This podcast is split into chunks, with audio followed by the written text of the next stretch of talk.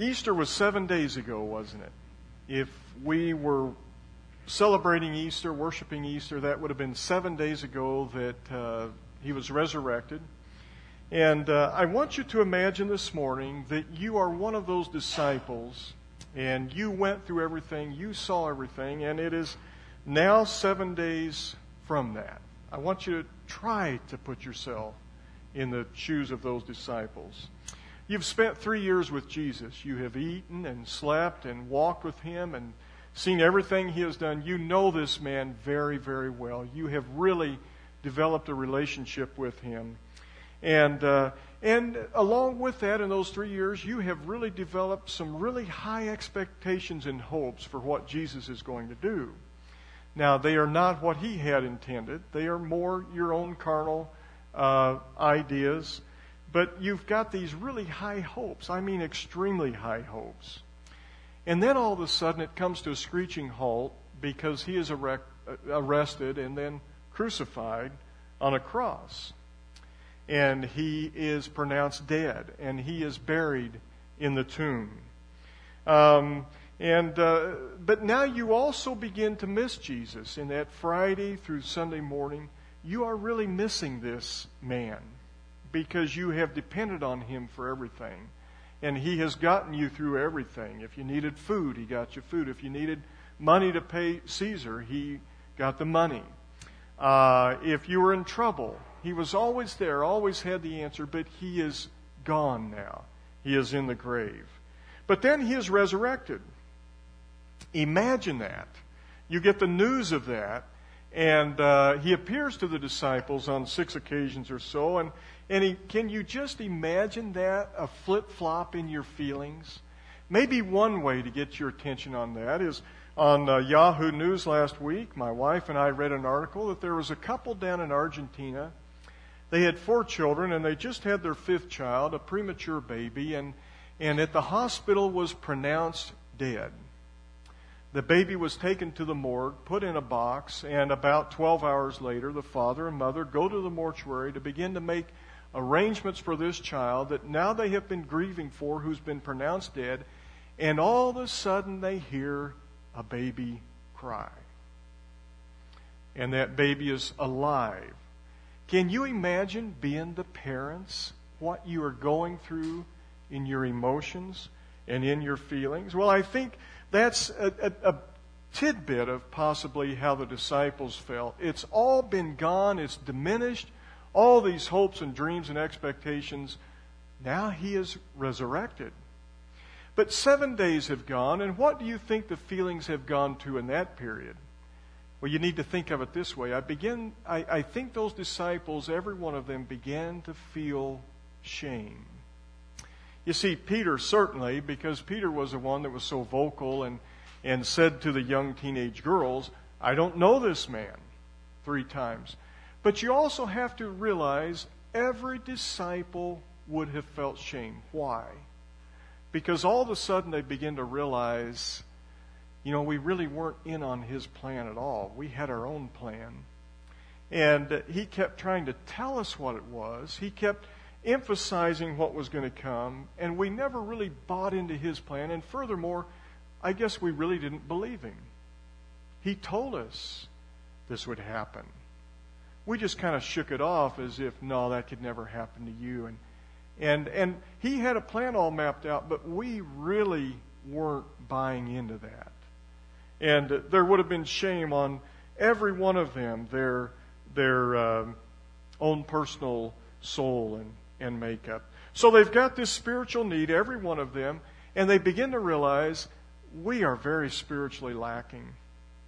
Oh, we walked with him. He sent us out to minister, and we performed miracles, and it was all great, but we know what's going on inside our own hearts. We know who we are. We know how lacking we have been. We knew how we were ashamed at periods. We knew how we walked away from His plan and must have really disappointed Him. They were half committed. They said they would not leave Him, but really, every one of them did. Something begins to build inside of them in this seven day period now. This thing that that, that wants to go all the way this, with Jesus. This thing of saying we don't want to be half hearted anymore, half committed. And how do we do that? How do we come out of our weak selves that doesn't seem to really get it and have power to do it? How do we get to where we ought to be? It doesn't seem to be within us. After Jesus was resurrected, he did appear to them a half dozen times. It was during one of those times that he said to them these words Receive the Holy Spirit. In fact, it says he breathed on them and said in one of those resurrected resurrection appearances, Receive the Holy Spirit. Maybe, maybe that's what it's all about. You know, this thing of half heartedness has always been an issue with the human race since Adam and Eve. The times God's people have been partially committed and keep, always keeping an option open. Now, if it gets too tough, we're going to jump out of the train. You know, in the Old Testament, so many times, are you still reading through the Old Testament?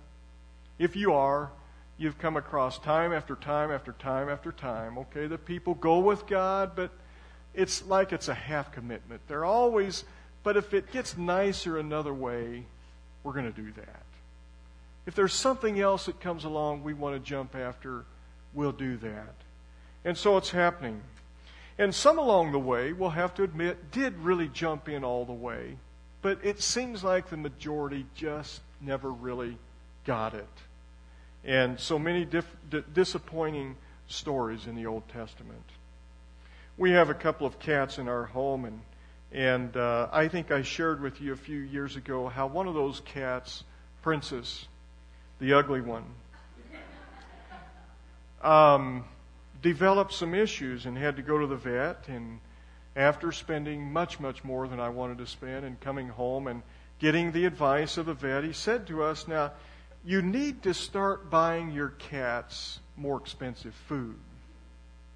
That is not what I wanted to hear.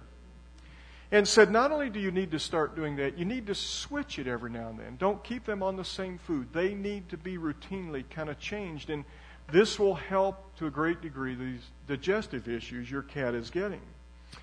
Well, I wasn't about to buy that Iams stuff. That's ridiculous. I don't know who would buy their pets that kind of stuff. But I was ready to move up to more expensive brands, but I had a plan.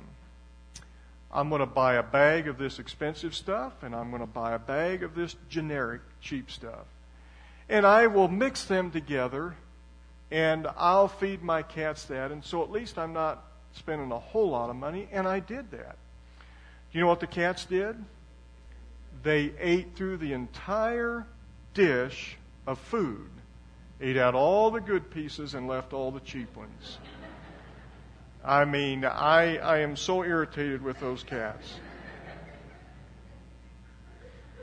So, what they do, they say, we're going to eat what we want and discard what we don't want. And do you know that we're like that spiritually? The human makeup is exactly like that with the spiritual matters in life. God, I'm going to consume all the easy stuff. I like that. I can handle this. I can handle this. I can be in church on Sunday morning after the tornado. Um, I can do all these kind of things. But when it comes to the, the weightier matters, we pick and choose, don't we? That is half heartedness. That is half commitment. That is getting in partially. And that's what the Old Testament people did over and over and over. God will, sure, will follow you. We'll even declare it as for me and my house from this day forward, we will follow the Lord. But then when it got to the tough issues, they didn't do it. And you know what happens? It always comes back to bite you. Are you catching that in the Old Testament? Half heartedness never worked it always came back to bite the people. They never got away with it. When you get desperate, or, or, or, we put it this way God, how can I be free of all of this. We cry out in despair, God, I don't want this. I want to rise above this, take my half heartedness away, and what will it take to get free of this? And when you really get desperate, God will show you. There is an answer. Only one answer, and it's in God's way. And, and so today, as we, as we go through a series of sermons now on the Holy Way, this is part one, leading up to the day of Pentecost. Today we are, we are looking at this issue of what must we do concerning the half heartedness, this half commitment, this thing of picking out the easier things and discarding the tougher issues and, and looking around us and saying, Well, I'm not sure everybody else is doing it either. So I think I can slack off.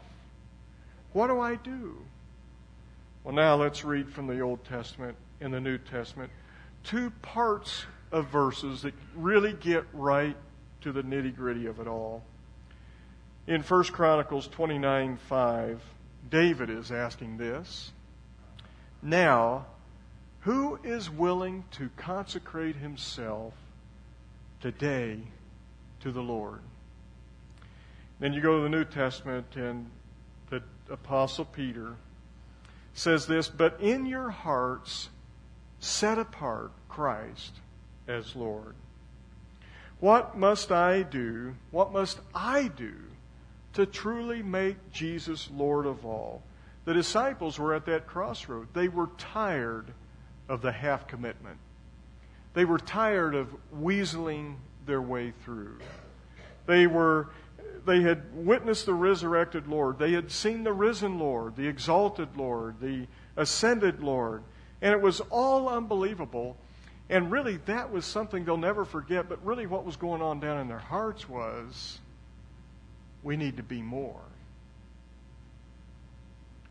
We need to be rid of carnal desires and carnal tendencies and, and wanting to live for the flesh and thinking of self and not really measuring up to everything that God is asking of us. So, how do we move up? Well, I've put together some bits and pieces of this and that. Six things I want to bring to your attention this morning. Number one, if you are to do that, your relationship to Christ is to be your most valued treasure. Genesis 1:26. This is how it read. Then God said, "Let us make man in our image, in our likeness." Now see, it says it uses the word us because the Trinity was conferring together. Father, Son, Holy Spirit. Before creation and, and God was saying, the council of God was saying, let's make man in our image, in our likeness. And uh, so here's the plan. They were saying to each other within the Trinity, let's make this magnificent creature. And we are. We are. We are the, the most magnificent of all of God's creation. Nothing else in the whole universe compares to us. Oh, there's animals that are bigger. I know that. A lot of them. But they're not like us. And God was saying, let's make man, but let's also shower man with an unbelievable world. And so God did. He made the planets, the stars, the galaxies that go on and on and on out there. In fact, for every person that has ever lived on this earth, I don't know how many they say, if it's billions or trillions, I don't know where it is. There's a planet for every one of us. And then it must go on beyond that. And God is saying, let's make man, but let's give him this unbelievable sky out there. And let's give him animals that are unbelievable. Let's create the plant life, and it's unbelievable. Let's create all the gems, the diamonds, the emeralds, the rubies, the sapphire. Unbelievable stuff. And let's give him gold and silver and platinum and, and all of these things and all the elements. I'm not a chemist, but how many elements are there? 103, 106, something like that. God put us into an unbelievable existence, didn't He? He did. And I, am pretty convinced there is no place out there like Earth. They're trying to find it. They're hoping that they can find some plant life on somewhere, and, and there might be to a certain degree, but there is, there is nothing like Earth. There is absolutely nothing out there anywhere like Earth. What am I saying? That, that, that God created quite a creation in us, didn't He? Then here's what God said God said, the council of God said, let's give man gifts. Let's give him the gift of feeling, emotions. Let's give him an intellect, although man doesn't always use it. Let's, let's let man dream. Let's let man have aspirations in life that he wants to achieve and go after and, and uh, so on. But then the council of God said, but most of all, let's shower man with love. And God doesn't do that with the animals, does He? They're magnificent creations, but they're not like us. And let's let man, as, as we shower him with love, let's let him know that he can live in this love every day of his life and for all eternity. Let's give him that option. That's what God was doing, wasn't it, when he created us? And uh, not a bad deal. So here's what David did. David is getting ready to have the temple built, and God is not actually going to allow David to build it.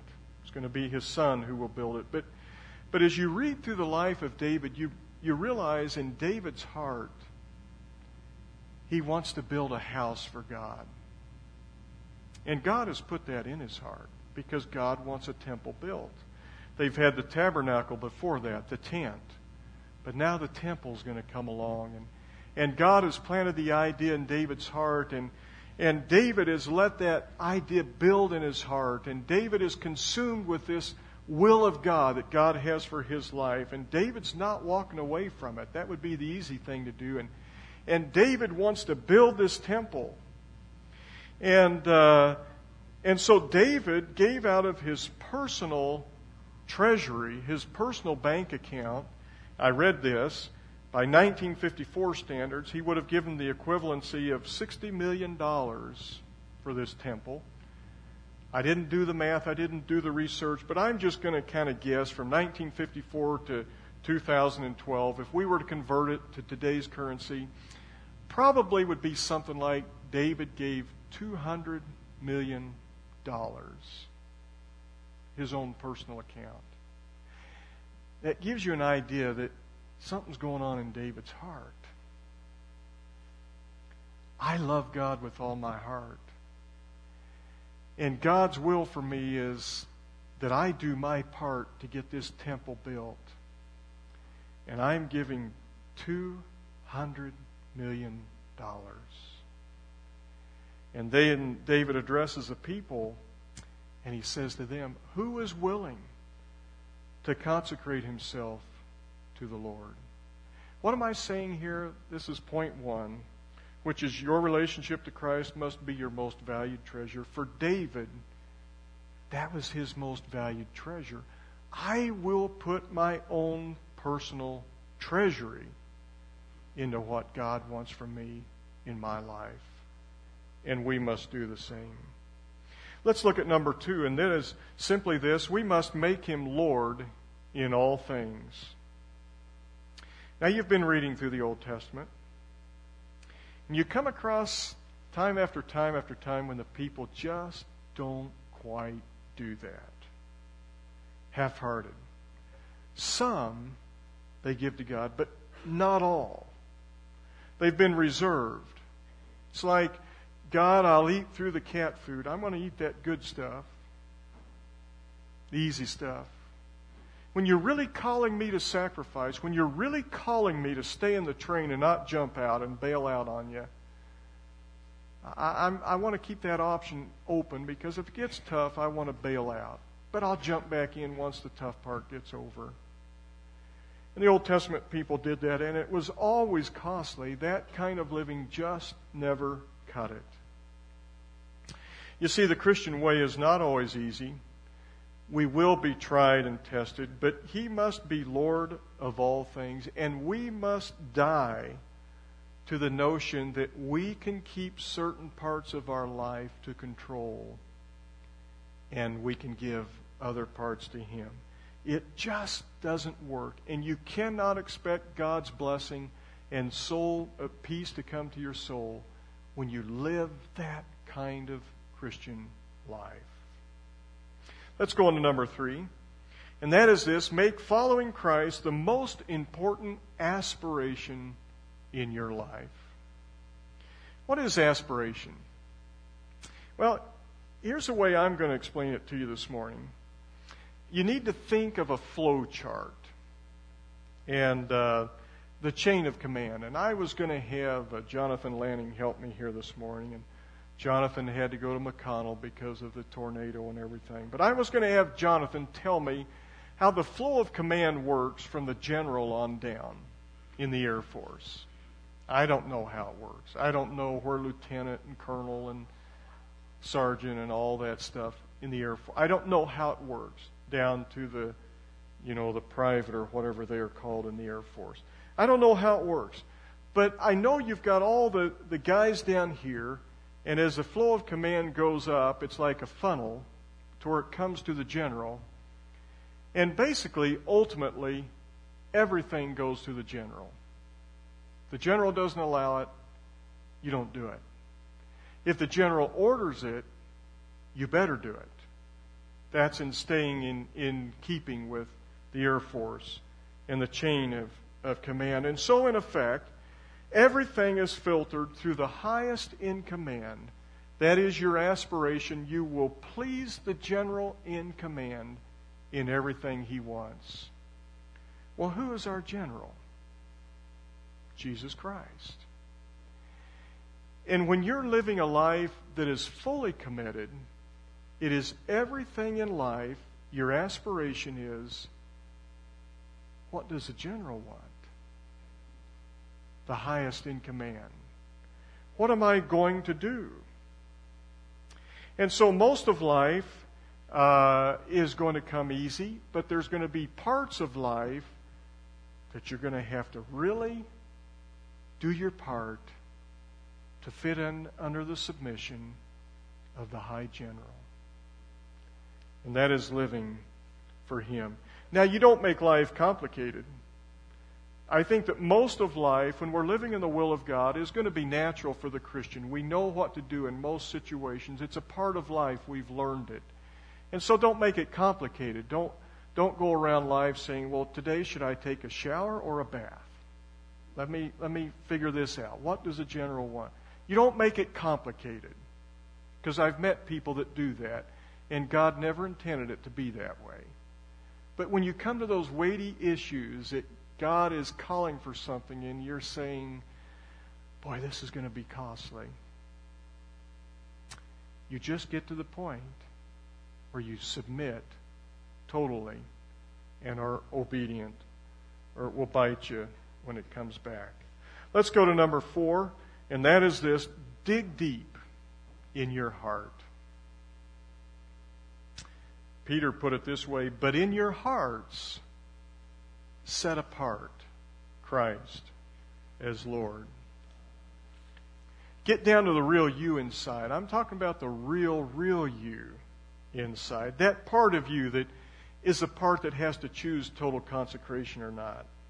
You got to get down to that part, and that part has to come to the place where it says, I do choose Christ in everything. You see, lip service is easy, isn't it? Lip service is talk. It's casual. It doesn't take a whole lot of thinking. It doesn't take a whole lot of emotion. You just kind of do it, and there you is. You know what lip service is like when following Christ? It's like sometimes you have those papers that come along, and they want you to sign the papers, and you don't want to read everything on that paper you just want to get done and get on to the next thing. And so you sign your name and brush the papers aside, and you go on your way. Lip service is like that. Oh, God, you're calling me to that. Okay, sure, I'll sign the line. There I am. Lip service, casual talk. Not a lot involved of, of really contemplating is this really getting down to the heart of me where the real me desi- resides? Because, see, when you dig deep, it means you've seriously considered the cost, the terms, the commitment, the service, and your heart has come to say, I'm in. I will not turn back. Remember that song, I have decided to follow Jesus? No turning back. No turning back. Number five is this give Christ the unique place in your heart and life. Unique simply means uh, peculiar. And you're asking, what does peculiar mean? Well, it means that, that location in your heart that's that valued location, that distinguished location. So when Christ is, is in the unique place in your heart, He alone stands in that peculiar part, part of your heart, that distinguished and valued part of your heart. That is for Christ. I haven't put him alongside all these other ten things that all, all are kind of on equal standing. No, I've put Christ into that slot that stands alone from all the others. He's set apart. I've sanctified him in my heart. He has that holy place, that unique place, that peculiar place. And that's what God was after in the, in the commandment when He said, Don't make for yourselves a graven image. You can't put anything beside me and just line me up with all these things also. No, I'm in that peculiar, unique, distinguished, valued part of your heart. And you see, when God created us, that's what God was doing. He was saying, counsel of God was saying, let's make man in our image. Let's make, make man in this, this way so that he can choose to put us, to put him in that peculiar part of his heart that I'm going to create for him that the animals don't have, that no other creature has. But with man, I'm going to create him in such a way that he's got that part of his heart that can be reserved for me and me alone. And that's what it was all about. But he gives us the choice. Number six, the desire must be made once and for all. But in your hearts, set apart Christ as Lord. If, if we were to do a word study on this, this set apart uh, little phrase, it literally means you do it all at once. Which is saying, you don't sanctify God in your heart, set, set apart Christ in your hearts in stages. It's not that you, the disciples would have said, okay, we realize we fall so far short. But let's put a plan into place where bit by bit of our heart, we'll kind of start giving God a little more pieces of our heart. Or my cats, see, they, you know, uh, we'll eat one little piece here and there. You know, what it's saying in this verse is you have to make this decision. You have to come to this place in your journey with Christ where you say, okay, I have to be fully committed. I can't do this half hearted stuff anymore. I, I must be fully committed to Him. Jesus, have all of me, all of it. Not, I can do it, well, I'll give Him a little bit here and a little bit there and a little bit there, and maybe in time I'll get there. You see, when you get saved, your sins are forgiven. You've been carrying around a load of guilt. You've been burdened with it. The Holy Spirit has been speaking to you, and, and you feel the weight of your sins. And when you get saved, you literally, as in Pilgrim's Progress, the story is, he went up the hill, he met the cross, he found the Savior, and the whole backpack of sin, that whole burden of guilt, fell off his back. and his way was so much lighter. But you know what? And we trust God for that, don't we? We put our faith in him to do that. And we didn't give those sins to him, just little sins along the way, and finally we let him have all those sins. We let him have the whole bag, didn't we? And we were glad to. We gave it to him. But there's another crisis moment spiritually that God calls us to, and that is the moment where God calls us to give Him everything. Everything. All at once. You see, one is a surrender of our sins, the burden of guilt we've accumulated. The other is a surrender of everything inside my soul and spirit and heart. Set apart all at once, fully committed, Christ is Lord. Phillip Keller has written a number of books, and uh, he he did a sheep herding operation ranch in East Africa, and he's written a number of books, uh, "The Lamb of God" and "Shepherd Looks at the 23rd Psalm," and "A Layman Looks at the Lord's Prayer," and but in one of those books, uh, he shares a lot about the sheep and the whole operation of and ranching business of sheep, which is very, very interesting and and uh, very um, uh, appropriate for us to look at because God always refers to us as a sheep. Jesus is the shepherd, and so many similarities between the sheep and and so on. But he had this one sheep, and uh, that he named Mrs. Gadabout. Now, Mrs. Gadabout, he said, was a beautiful ewe. You know, a E W E, that's the, the mother uh, sheep. And, and he says she had a beautiful figure. She was perfect for birthing lambs. And he said everything about this sheep was, she was beautiful. And she had birthed him several lambs. But he said, I had one problem with Mrs. Gadabout, and he said, I, I was a good shepherd. I took very meticulous care of my ranch, and I provided very great pasture lands for my sheep, wonderful watering holes, everything they would need, and all the other things that you go into. And he said, Some of the ranchers around me didn't. They would let their sheep graze the grass down to where it was almost nothing their watering holes were dirty and would be full of parasites and so on that sheep could get into. But he said, I, I really prided myself in providing the best of everything for my sheep. He said, the neighbor next to me, my ground was green and grassy, and the neighbor next to me was, was eaten almost down to the ground. And he said, I had one particular sheep, Mrs. Gadabout he, he began to discover that although his, his uh, ranch had a fence, Mrs. Gadabout would search along that fence for a hole to get through to get on to the other side.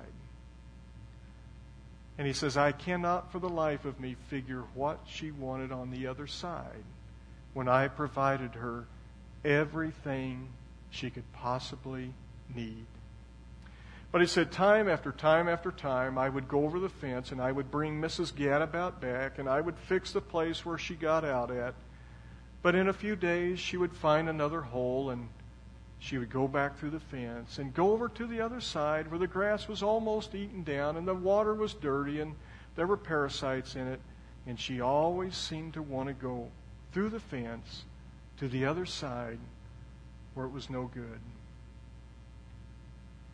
Do you know that the carnal life, the double minded life, the double hearted life, where God, I'll give you this part of my life, but if there's an opening in the fence, I'll go through it. And where does the opening in the fence always lead us to? The bad stuff. The bad stuff.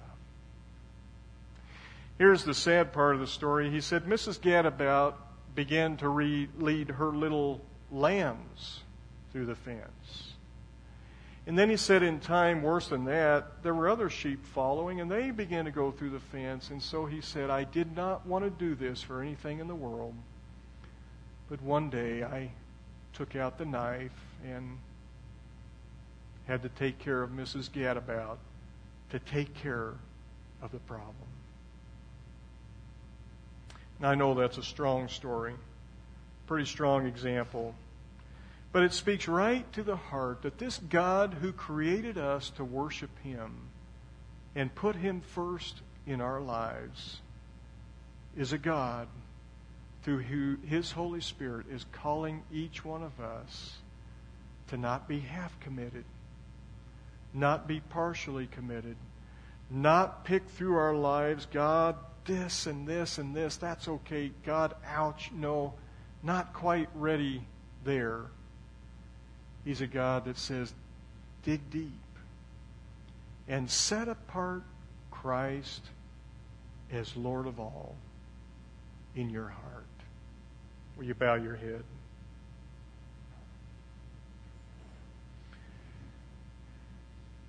Lord, we pray that you will search our hearts this morning and in these weeks to come as we look at uh, the subject of the Holy Spirit, God the Holy Spirit, and what you have for us, and the life you have for us, and how you call us to go higher and to give it all and to be totally surrendered.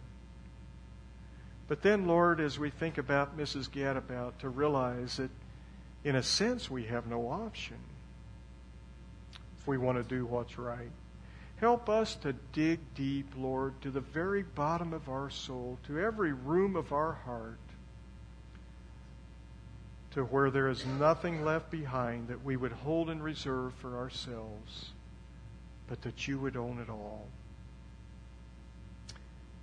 And Lord, I pray if you are speaking to hearts right now that, that there's something they need to pray about, that you'll help them to do it. And make this a day, Lord, where they would give you it all. And we pray this in your name. Amen.